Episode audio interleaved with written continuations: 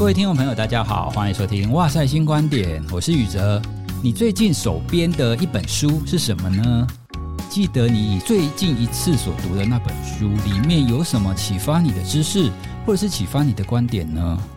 我相信听众朋友应该都是很喜欢阅读的人，可是有的时候啊，我们会读到媒体会写说，台湾人平均每年只读两本书，我们会觉得说，诶，到底是怎么回事呢？为什么大家会阅读的能量，或是喜欢阅读的一个习惯这么少？那阅读对于我们自己的生活，它的关系是什么？对我们的心理或对我们的人生又有什么关系呢？今天呢，我们就来请教一位在台湾可以说是一个温柔而且正向的一个阅读推手。到底阅读对他而言，以及在他的经验当中，阅读可以带给我们的生活有什么样子的启发？好，我们先欢迎丹凤高中的宋怡慧老师。听众朋友，还有主持人，我是怡慧。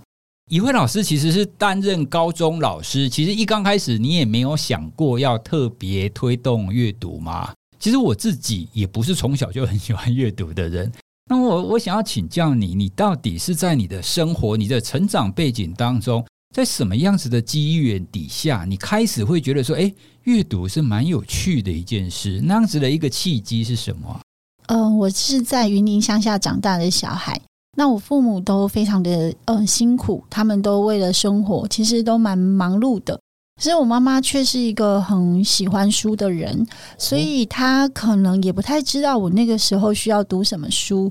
我记得我的第一套书是那个百科全书。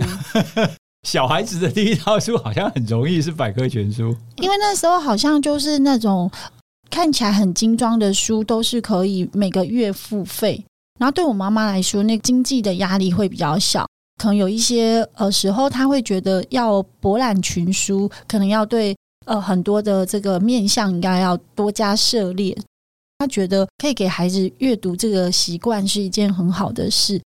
当然，我在读那个百科全书的时候，我就会特别喜欢他在谈历史啊，或者是文学那个部分的一些资讯。那其他有的我就会跳过去。我还蛮喜欢天文、星空，类似这样子的一种比较奥秘的一种书写，还有对于什么金字塔，然后很多外星人这样子的一种说法，我小时候都蛮天马行空，我以为是真的，可能有这样子。其实小时候通常会很喜欢那种很神秘的，像你刚刚就讲，我就想起小时候我也很喜欢看的一套书，叫什么《寰宇猎奇》还是《寰宇什么东西》？那里面就收集了非常多，包含外星人啊、金字塔啊那种，就会看好久，就一直重复的看。嗯，哎，所以其实我们只要有机会让孩子就是接触到这些书籍或是阅读的话，他们总是会长出他们该长出来的样子吗？比方说，现在如果有家长，然后会个请教你说：“哎，那一慧老师，如果我们要推动阅读，可是我的孩子现在慢慢的要进入小学三年级，大家看得懂字了，你觉得用什么方式可以比较容易让孩子喜欢上阅读呢？”嗯，其实我比较简单，我就会觉得父母应该先是了解自己的小孩跟读物之间的关系，所以我都会叫父母做一些比较简单的问卷。这很像在做 TA 这样的一个扫描，就是学生喜欢字多到什么程度，还有他喜欢哪一类型的书，还有目前他呃需要的那主题的一个呃自学的方面，他会对什么有兴趣？我觉得父母应该是跟孩子聊过，像我自己当老师也是，那我就会跟孩子聊说，诶，你平常有遇到什么困扰？然后有时候我还要帮他们算，就是星座盘，然后还会算一些塔罗牌。其实这些我可没有办法给他答案，可是很多书里面其实那个答案有很多种可以给他的解方，可能不止一种。可能很多的作家可能很会写两性，很会写爱情，很会写心理学，我可能没办法。可是我至少可以透过有点算是一个途径或桥梁的方式，去了解他更多的呃讯息的时候，我给的书跟书类会比较精准。但是我觉得给错也没关系，就是拒绝，那就再再来讨论一次。我很享受那个跟人家推荐书，然后错误的乐趣。嗯。我就会觉得我更了解我的这个读者，然后他可能还有很多我没有注意到的一些讯息，我可能没有把它变成数据，然后把它导入我的判读里，所以我可能会有一些误判。哇，那样听起来，你好像要变成是推荐书的 AI 一样，就是你可以就是从这些历程当中，慢慢的去知道这个学生或这个人，他们可能是比较偏向是哪一样的书籍。是你听到你开始阅读的历程，我回想一下，我为什么会开始喜欢阅读呢？我不晓得怡慧老师的经验是不是这样的。我一刚开始阅读，其实是在读小说类的。我印象很深刻，我国小在读《聊斋志异》。对，因为我就就觉得哇，这个故事怎么这么神奇？怎么这么多鬼怪，这么多神仙？它到底是怎么回事？等到再大一点，大概国小六年级、国中一年级的时候，那时候开始看《三国演义》。那看《三国演义》，其实也没有想要说它对我的生活造成什么注意。刚开始看《三国演义》是因为打电动玩具的关系。对，因为那个时候在打《三国志》嘛，因为《三国志》的游戏非常红，然后说，哎，那这个到底这个人跟人之间到底有什么关系呢？哦，所以那个时候我读《三国演义》真的超认真。《三国演义》它原本是文言文嘛，虽然它算是很白话的文言文啊，可是那个时候你完全不会抗拒它，你就觉得哎，这个东西真的是超赞的。哎，所以我真的觉得每一个人开启他阅读的契机，以及阅读对他产生什么效果，常常他不是一刚开始他会知道的。像我一刚开始，我也不会知道说我读《聊斋》到底要干嘛，那我读《三国演义》到底要干嘛？但是我觉得很重要的是，你开始做了以后，当你发现阅读对于你而言是一件正向的，是一件开心的，是一件愉悦，而且你很享受投入在当中的那种氛围的时候，我觉得这对每一个人都是一个非常重要的契机耶。我自己是对我的孩子是，我不管你看什么书，只要你喜欢，好，只要你喜欢，你可以享受那个阅读的氛围，其实我觉得那就很棒了。你自己到现在担任高中老师已经蛮久了嘛？那如果我们讲的比较现实一点，说好，那推广阅读对学生真的是有帮助。好了，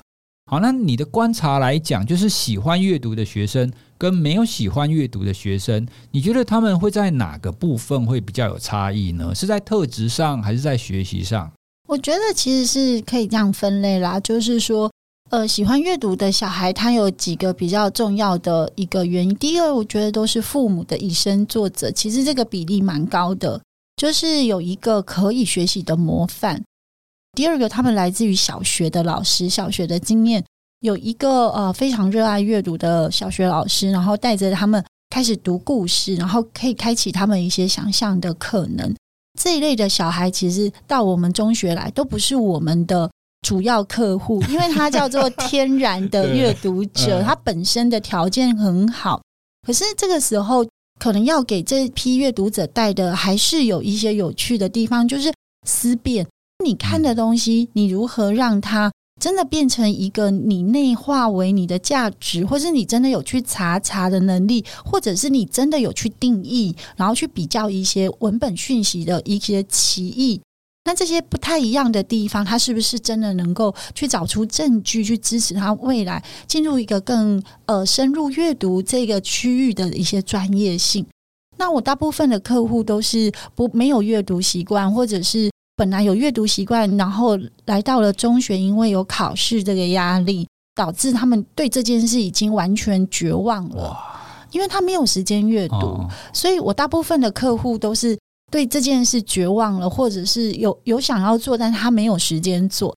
那这件事对我就有一些挑战啊。那挑战就是说，那我的中学生在还没有办法，就是呃有时间考试的时候，我有没有办法把实用主义的这些书能够带到他的目前的这个课室里面去做延伸？譬如说，他们在读文言文的时候，那有没有特别能够去带会他，让这些文言文里面的人物，他是有主题、有议题，是一个比较立体，而不是只是一在做翻译机。嗯、做翻译机，他非常讨厌这个语文，他他会绝望，会觉得说，他们其实都是鲁蛇啊，为什么要去读鲁鲁蛇的经验，而且还要去背？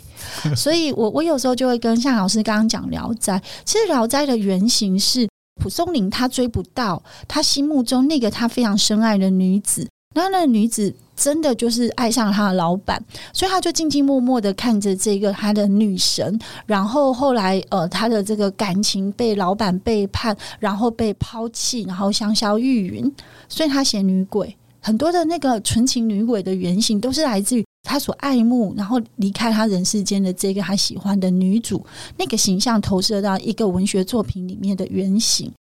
那我就会跟孩子们说，所以你看他的鬼都不可怕，其实比较可怕的是人。嗯、对，真的。对，因为他一生都在科考里面，看到非常多的荒谬，看到人性之间那个彼此踏伐、彼此不信任。我是跟孩子们说，当他成功的时候，其实没有聊斋，因为他在科考一直失败，可是他非常的认真去维持一个读书人的目标，就是一定要考上。所以，因为一直没有考上，这反而成为他生命的寄托，然后反而成为我们认识蒲松龄一个很重要的途径。其实不用去背那个《聊斋》里面的一些句子，你反而要很享受说，其实，在我们的生命里，其实有很多我们看不到的，我们并不知道的。可是，你可能眼睛闭起来，用你的心，你可以感受到，其实一草一木如果有生命，它其实真的会在跟你说话。如果你静下来听，静下来，好好的跟他们去做互动。其实你就是另类的蒲松龄了啊！你刚刚讲的这个，我想到有一个心理学研究蛮有趣的，因为你刚刚谈的那个状况就很像是，其实每一个作者他都用他的生命、用他的生活在写他的故事哦。所以那个研究是说啊，如果你是喜欢阅读小说的人，那么这些人呢，他是会比较有同理心的哦。为什么呢？因为你常常阅读，你会沉浸在那个故事情节里面。因为我们每一个人的人生都只有我们自己嘛。可是呢，如果你常常阅读小说，你会看到非常多各式各样的剧情，特别是你沉浸在里面，你会经历到很多你自己不会经历到的人生。好像在《聊斋》里面有很多，跟你一下子可能是男性、女性、女鬼、狐仙等等的，会有非常非常多种的状况。那那个研究他举了一个例子，我觉得很有趣。他其实就举《哈利波特》的例子。因为《哈利波特》，我们一般人在读的时候，可能哇，魔法世界，然后非常的神奇。可是呢，当你沉浸在其中，你不知不觉会感受到，诶，在这个世界其实也有偏见的概念，它有歧视的概念。因为魔法师会觉得说，诶，你麻瓜啊，那你麻瓜没有用，我不要你，就是会有那种阶级的概念。作者他是用自己的生命跟生活在写故事，而故事在呈现在我们读者之后，我们也等于是进入另外一个生命跟另外一个人生。对于那个研究的结果，一一直非常有感触。很很多家长，特别是我小的时候，我们大部分都会希望孩子去阅读是有用的书哦，比方说教科书。那你看什么小说？你看到这些小说，你考试也不会比较好啊，对不对？可是现在我们对于学习跟对于成长的概念，已经不像以前。老实说，以前就跟科举差不多啦，反正你就是给我读考试的东西就好。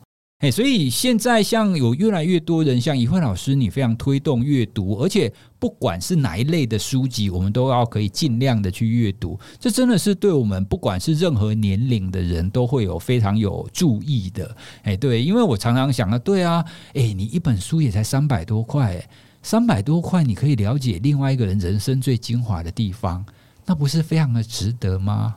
这也是我非常想要借由这一集就找怡辉老师来聊聊的其中一个原因。好，那另外，因为我们一刚开始我们也提到说，台湾现在看起来大家买书很很少嘛。其实我觉得有一个原因，可能是因为书确实非常多样化。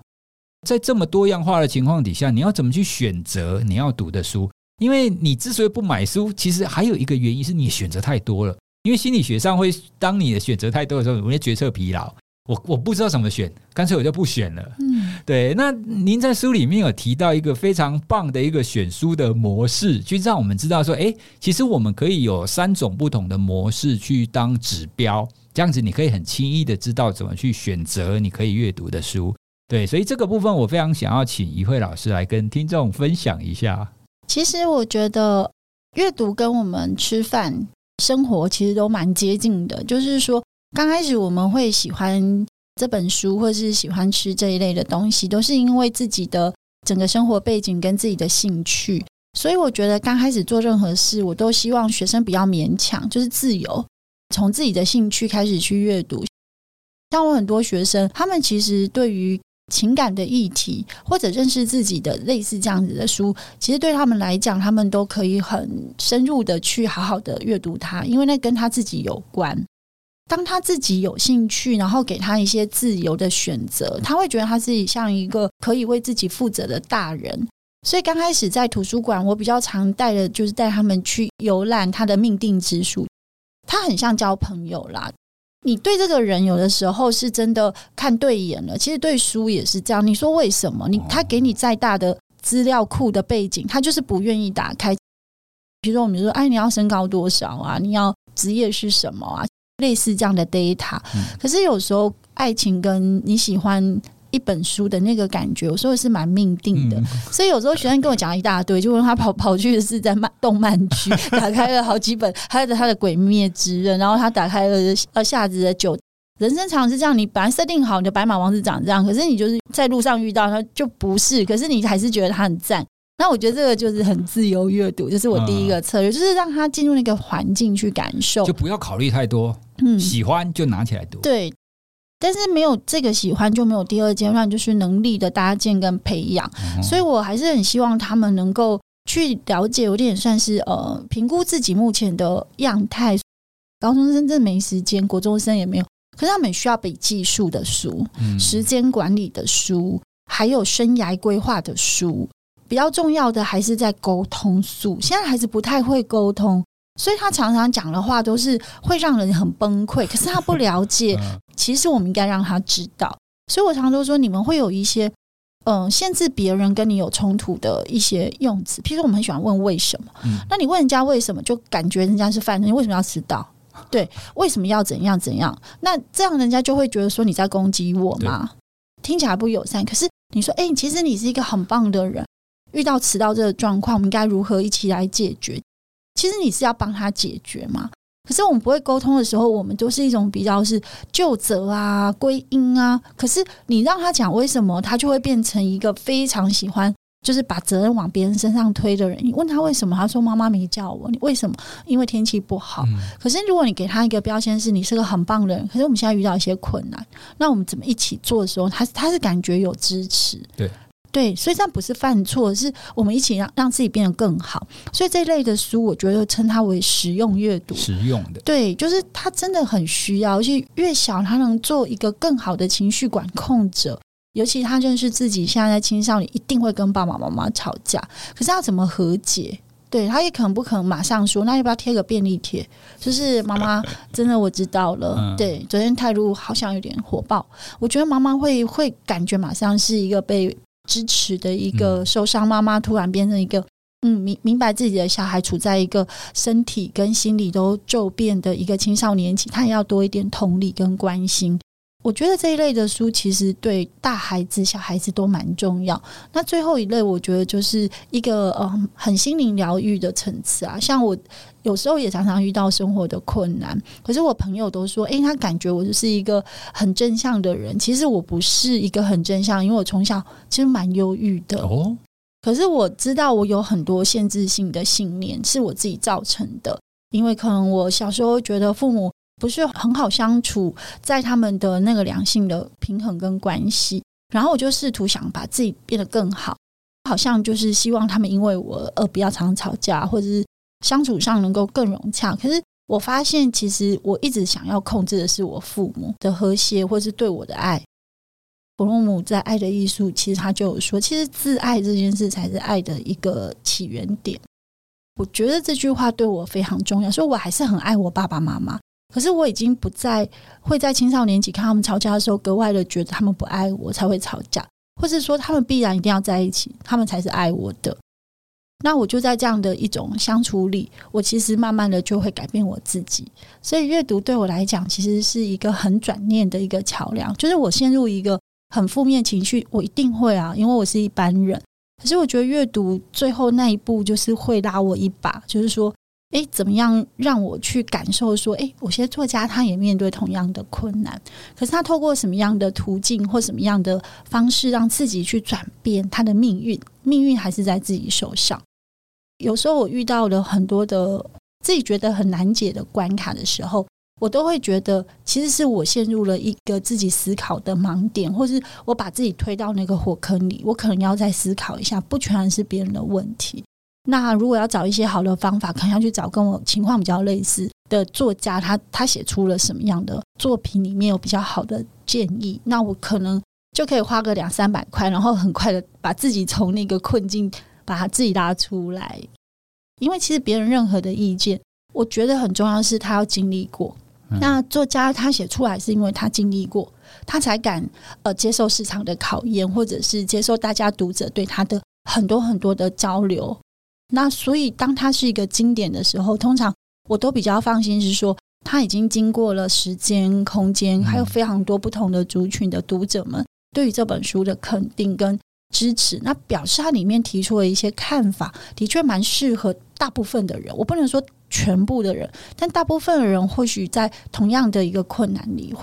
这样的做法可能比较有机会能够帮到自己。哇，你刚刚提的那一段，我好有一种即视感哦，因为你刚刚有提到，就是你希望就是家庭和谐，然后你觉得自己可以做一些什么，让我的家庭都可以是处于那种和谐和乐的状态。但是你最后，你仍然可以从一些书中去理解，说其实这个并不是你的责任。虽然你也爱他，他们也爱你，但是很多时候并不是那么简单的。结果我们遇到很多的学生或者是年轻人，他会不断的陷入这样子的一个情绪的困境，正因为他们没有办法理解到刚刚你讲的最后那种情境。诶，所以我觉得从你的经历听起来，一定程度的你也可以从阅读当中去做一些学习跟成长，或者是它更像是一种疗愈。当你遇到一些困难，或者是甚至当你受伤的时候，你可以在别人的人生当中，在别人的文字当中获得一些喘息，而且你也可以从别人的人生当中找到一些成长的方向。我觉得这个其实是非常不容易的一件事。诶，大部分的人他在受伤的时候，其实通常都是退缩的，或者是通常不愿意做什么事情，或者是你会需要别人来拉你一把。好，所以你你是养成自己说，诶，一旦我有一些状况的时候，你就会自己去找书来读吗？因为老师，其实我应该讲一下我的青少年时期，就是我的青少年时期就是一个蛮怪的怪人，就是我我其实很喜欢我同学，可是我脑中就会常常觉得说，这个时间我们要上厕所，所以他们约我去上厕所，我就会感觉到 为什么要跟你去，类似这样，然后我并没有肚子饿啊，就没有同理心啊，就是说那时候真的自己就没有同理心，就是会比较觉得说，我们当然是很好的朋友，可是。我们要做的每一件事，其实应该是可切割的，而且不要勉强的。可能我小时候就有这种很奇怪的一种想法，可是我同学们他们可能还是比较重视的是人跟人之间共同去做什么的连接，而且彼此互相支持的牺牲。那我可能小时候我的世界我比较少是这样，除除非他是我的家人，因为我觉得他是一个血脉相连的关系。那我觉得朋友之间应该是。彼此都是志同道合，可能我这个概念会比较务实，所以我在青少年的时候，我就会觉得说，同学们都对我很好，其实跟他们一点关系都没有，他们也没有霸凌我，他们其实也都对我很好，因为我都读女校，女生都会有那种小圈圈，然后我可能内心会有一些正义感，是对弱势。的的这种正义感，所以有的时候他如果是我很好的朋友，他做的这些事情，我就会觉得我必须要指正他，告诉他这样是不好的，甚至我会有点故意，就是他们越讨厌的人，我就很想跟他们当朋友。我觉得人怎么可以被孤立而没有朋友这件事呢？而且他有什么缺点大到我们没有一个人可以从他身上找到优点呢？这件事我也不相信，所以我就很违反当时可能青少年那个。对那个发发展的同才的那种团体，对，所以我那个时候就比较长的时间，还是会活在比较孤独的一个要跟自己相处。其实那是我自己造成的，所以我也不会觉得说我想去解决，我享受当时我想要做自己这件事。所以我就在阅读里面，其实我就看到过于喧嚣的孤独啊，或者是一些我可能当时并不是看得很懂的一些经典的小说。我觉得那些主人翁都非常的勇敢，因为他们都是被世界遗弃的人。世界有一本书，那他们就把那些书里面的那那个能量体现到他的日常，然后成为一个别人即便觉得他们是一个外表很肮脏，然后住在一个非常阴暗角落的一个毁书人，可是他却对书有如此的崇敬，因为他把它记起来，而且活在他的灵魂里，就是再一次在他生命去体现那本书的文字。我看到这段其实是蛮感动的，所以我就觉得说，诶，如果我的一生都只是在跟朋友之间做这种妥协，为什么我不多跟书里面的这一些，其实可以带给我或是我朋友以后有机会，他们如果改变了，我有更多的能量可以去跟他们一起分享。我曾经在这段自己选择跟大家做一个比较有距离感的这样的独处、孤独的一个青少年期。我自己的成长，所以我成为青少年的老师，我会非常非常的呃，觉得可以跟他们有很好的相处，也来自于我小时候的经验。所以我会跟比较内向的同学们说，其实并没有关系。你们觉得老师现在有很内向吗？他们其实说不会，因为我上课其实很活泼。嗯、那我就说，所以人其实都是可以打破自己给自己的这个框架。然后我说，我以前也很没有同理心，然后同学会觉得我可能很自私。可是你们觉得现在老师会是这样的人吗？他们说不会。我说，所以其实阅读也好，或者是我们在找自己价值观的时候，还有去面对自己的坚持的时候，其实书都带给我们蛮大的力量。在那个真实我自己的一个成长的背景，我为什么会推阅读？是因为如果那个时候我没有阅读的经验，或许我真的会成为一个很社会很边缘的人也好，或是对社会做出很不友善的人。可是因为阅读而让我感觉到说，即便你非常非常的不一样，可是你对这个世界要充满了光、跟爱、跟希望。嗯，我觉得我那时候读到的书，通常都是带给我这样子，就是他们在现实生活可能是很辛苦的，可能是被大家给贴标签的，可是他们最后做的事，都让我感觉好温暖，内心有一种很奔放的感觉，觉得人要这样子活着，不是活在别人的标签里，应该是活在自己的想象里。哇，你刚刚那一段好振奋人心哦，或者是说很温暖人心呢？因为其实我们。包括我自己啊，还有很多我们收到的那一些听众朋友，确实有一部分人他在同才当中会有你刚刚描述的那种情况。对，说对，我知道同才很重要，可是确实我们在团体当中有一些他们会做的那些事情，我看不过去，那怎么办？如果我指正他，那我可能会被排挤。那甚至有一些人，他就是在团体当中，他就是不容易融入大众的哦，所以他们就会有一种被排斥感。可是从你的经历来看，其实这样子也的确没有关系，因为这还是我啊，而且我可以从阅读当中，我发现其实有很多人的生命历程也都会有这一部分哦，所以透过阅读会让你觉得，其实我并不孤单，而且我并不奇怪，我是一个非常正常的人。这真的是阅读可以让我们很多青少年，然后度过那一段。我自己会回想我青少年，或者有的时候你总是会有那一段惨绿的时期，就那一段你现在回去看，好像过得不怎么好。可是也因为有那一段，我才会有一些成长。人总是有的时候要有一些跌倒，或者是有一些挫折。哦，那你在一些机缘的情况底下，或者是因为书，或者是因为遇到了某一些人。哦，那你产生了一些改变，那这个改变你回头去看，其实有的时候你都会感恩那个时候的一些变化。可是讲到这边呢，其实很多国高中生他们读的书其实不见得像你讲的那个样子。比方说好了，那如果学生跟你说：“哎，我很想看漫画书。”那你会同意他们看漫画书吗？那你你在书里面其实你有你有引用一些剧，哎，其实有的时候。其实老老实说，现在很多戏剧其实也很棒嘛。嗯，欸，所以你对于阅读的观点是，也不见得一定要是这种看起来好像很很有质感的书。这么想的，我觉得阅读啊，它其实是可以分成一般人比较有这个定义的，就是所谓的纸本书、文字书。可是我觉得，在我生命里，其实我读最多的是人。嗯，其实因为我很喜欢观察人，所以我我常常都会在一个很安静的时刻，然后给我自己一杯咖啡，我就可以开始透过橱窗，然后走来走去，人家在等人的啦，可能正在对话的啦什么的。其实我没有偷窥的意思，而是 而是会觉得说，在很多人的那个当下那个集锦里，我自己也有很多的。呃，好像在读很多书的那种感觉，觉得很有趣哦。他们会这样想哎，妈妈一直在骂小孩不阅读，可是他一直在划手机。嗯，然后或者是呃，在叫小孩不要吵的时候，他就丢那个 iPad 给小孩子玩游戏。其实我都很想制止，因为我知道说，其实那个就是在告诉小孩说，当你没事做的时候，你就是可以玩手机。你是在培养他这样的习惯。所以有时候我就会在这些书里面也有很多自己的反思。然后有时候我会看到，就是在台湾很多人还是都会拿出书在阅读。然后我就很想知道他们在读什么书。有一句话是很动人的，他说：“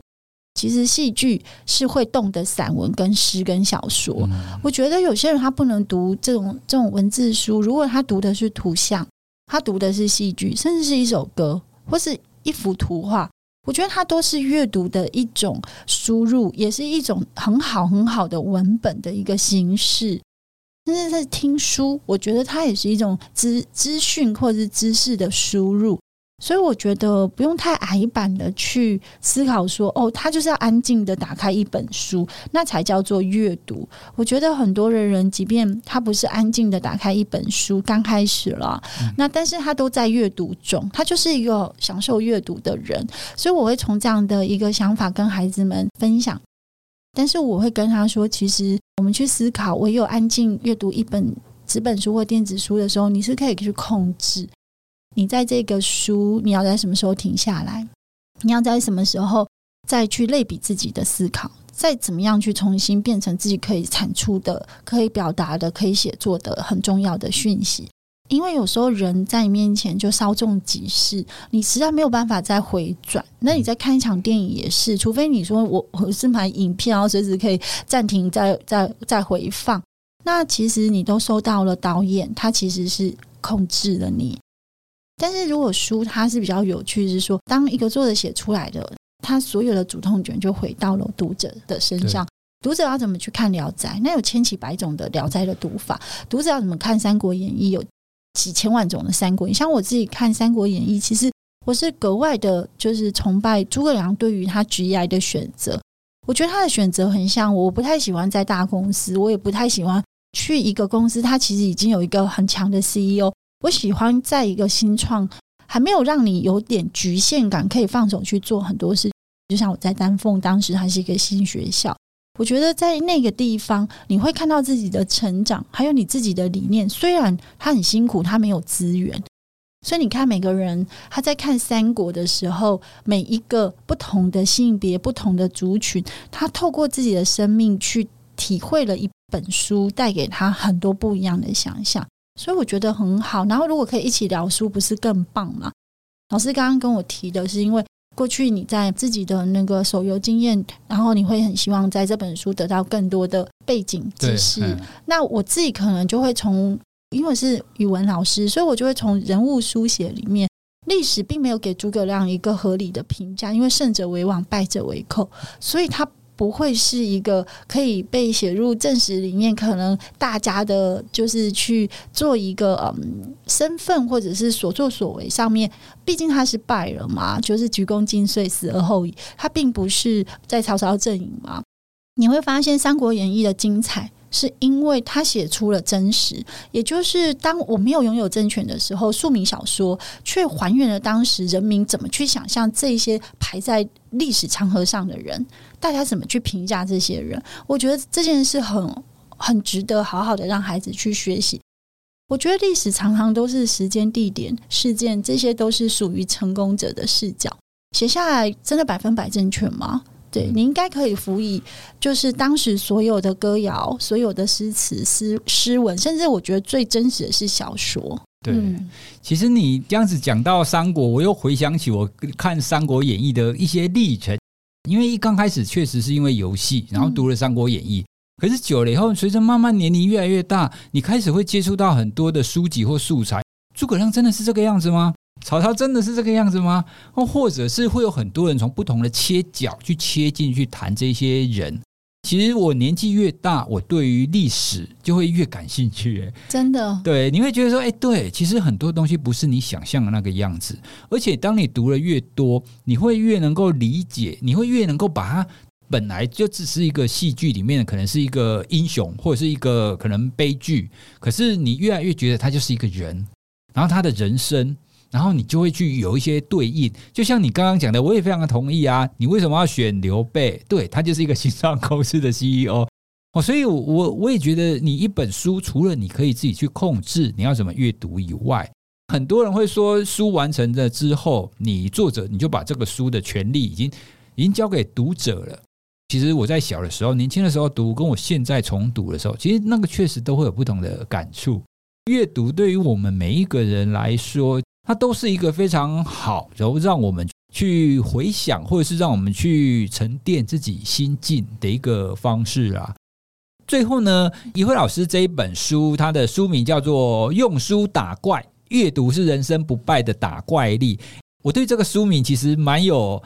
蛮有好感的，你知道吗？因为我前一阵子我们在谈成长型思维的时候，我们多半会说，我们人之所以会成长，就是因为我们可能面临的难关、面临的关卡，然后我们因为有面临的这些挫折，所以我们会有成长，就很像是在打电动一样。啊你打电动，你是不是要打怪，你才会成长？那打怪是不是会有困难？可是你一旦克服了这个困难，你就会成长嘛。那怡慧老师的这一本书就是用书打怪，我觉得真的是符合这样子的想法，也跟您刚刚讲的一样。哎，其实这本书其实要谢谢木马的这个社长，就是慧慧姐姐啦。就是当时呢，她是要找我做用书系列三本，所以我的第一本叫《用书脱乳》，嗯，就是希望脱掉自己呃乳蛇的标签，因为乳蛇常常也是自己的一个思维，其实不是别人贴的，是。本来你就觉得我就废我就烂啊，就这样做刚刚好。所以我只是希望说，透过书来让每一个人能够去理解，说其实书是最终还是认识自己啦，然后让别人更认识我们。所以其实应该脱掉很多很多的标签，然后不属于我们的标签，我们也不要贴，就是更真实的去过自己的人生。那这一本其实就是有一点希望说，读者在脱脱掉自己的这个标签之后呢，他能够去正视自己的人生，他需要哪些能力？或许每个人都会遇到这些关卡，那这些关卡不全然都是悲剧，它其实是一个祝福。只要我们的能力够大，那其实，在人生的这些困境里，我们都真的可以在这些困境看到。一直跃迁的自己。那第二个，我会想在这本书再加另外一个新的诠释，是打开你对怪这件事的定义跟这个意义。其实我自己回溯我自己，其实也是一个别人生命的妖跟怪吧。对对对，所以我只是希望透过书写，透过阅读，让别人更理解我怎么去看待阅读跟书籍这件事情。那我也希望，嗯、呃，生命所有的怪最后都可以变成彼此的盟友，然后我们一起在生命里更加的超越，而不是彼此的就是障碍，或者是彼此的一个制衡。所以到第三本书的时候，可能也是用书系列的最后一个系列，就是希望书可以帮助到整个呃我们自己在社会里面，我们跟所有人的共好跟共存。书其实不是只是那么单纯帮到我们个人，说帮到自己的家人，说帮到自己的朋友，甚至会改变了整体这个社会价值对于很多事情的想法的时候，或许会帮到我们的下一代也不一定、嗯、啊。所以在取这个名字的时候，那个呃，因为学生每天都在打手游，所以我就突然想说，也很像是我这本书的那个那个联想，所以就彼此讨论的时候，他们就觉得哇，这是书名。很酷，而且青少年会不会以为它是一个攻略书，啊、就是专门在打手游？我觉得这样也不错啦，因为有时候其实就是一个嗯，书藏就是你要在不断的去思辨的一个过程里，找到一个更正确的你自己所理解的答案，不见得是大家的共识就是标准答案。但是我觉得在那个不断的去寻找自己想象的那个真实世界的过程，我觉得阅读确实。很常让我感受到，我过去以为是真的，它其实是假的。以前过去觉得做不到的，其实它也没那么困难。最近有一本书卖的很好，叫《逆思维》，然后我很喜欢它的英文名字，就是再想一次，再一次的思考这件事情。然后我就觉得它也改变了我蛮多，尤其最近后半年的一个人生，呃，重新再正视自己未来能做什么，或是过去。在自己的生活里有没有哪些是可以再思考看看的？其实都有很多的一个重新再出发的可能。所以从怡慧老师这一本书里面，其实你在每一篇文章，其实也都会提出说：“哎，你从哪一本书会看到什么样子的想法，会给你有一些感触。”